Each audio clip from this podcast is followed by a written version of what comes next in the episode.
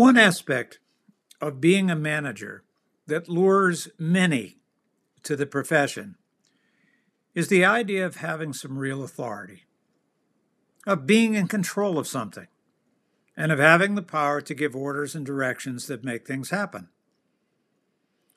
To be true, managers have the authority to hire and fire employees, dictate assignments and tasks, orient subordinates to their specific roles and place in the organization's pecking order, establish ground rules for acceptable workplace behavior, and of course, to call meetings, which most subordinates will feel obligated to attend.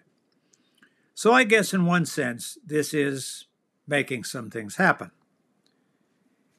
But what if what a manager really wants to accomplish involves goals and objectives that will require the assistance and involvement of others who fall outside their direct line of authority? In other words, what if you need the assistance of individuals you haven't the authority to order or require to do anything?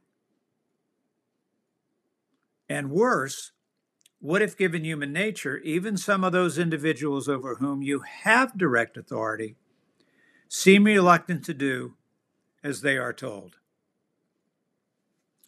Almost at once, on becoming a manager, the really good ones come to appreciate the limits of the authority they possess.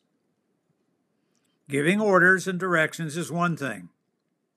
Gaining compliance, well, that's another.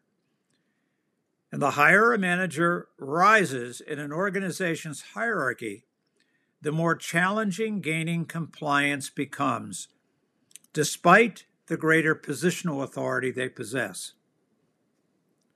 The hallmark of a good manager's success is not simply the authority they possess, but the influence they can exert to persuade others subordinates, peers, and sometimes seniors to join them in pursuit of specific goals.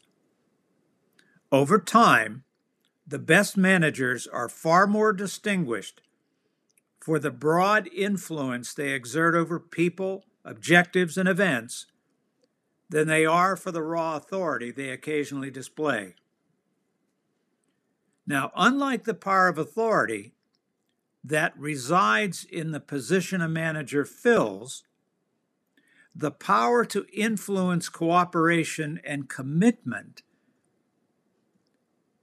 from others resides within the manager's character.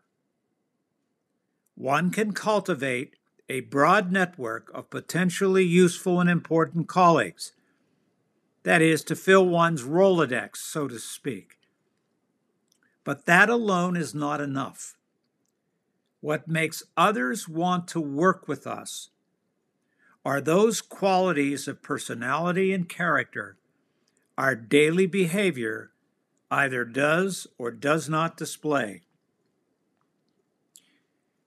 Influential managers are not afraid to reach out to others if their involvement in something represents a learning opportunity or can make an important contribution.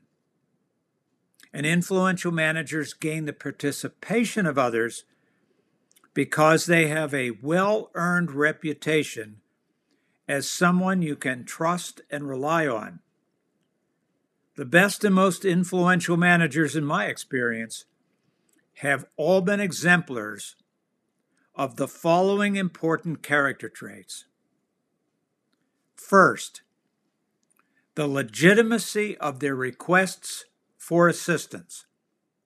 They do not waste your time with foolish projects or veiled attempts to lure you into doing their work for them.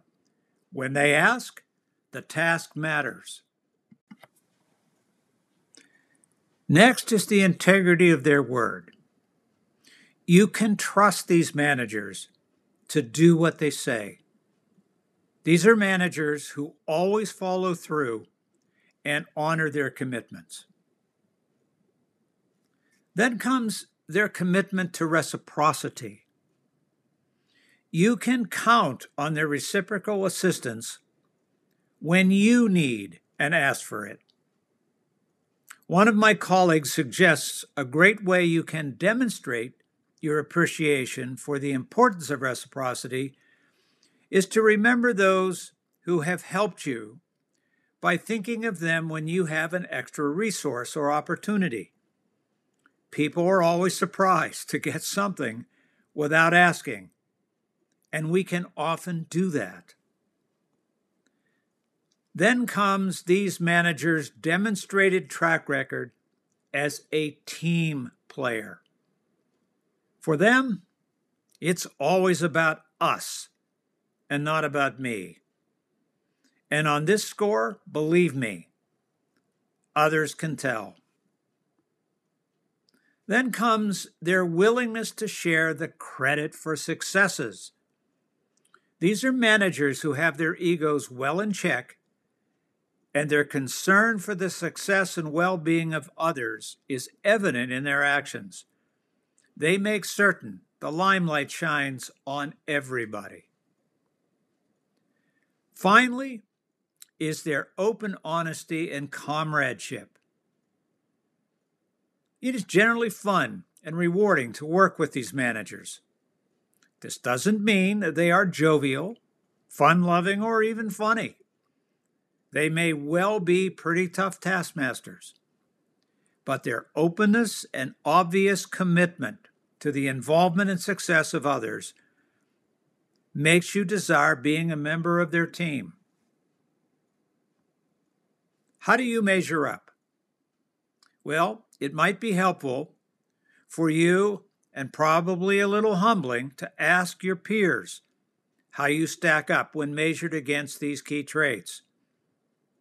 The insights you gain, however, would potentially tell us a lot about the degree of influence we are likely to exert over the behavior of others.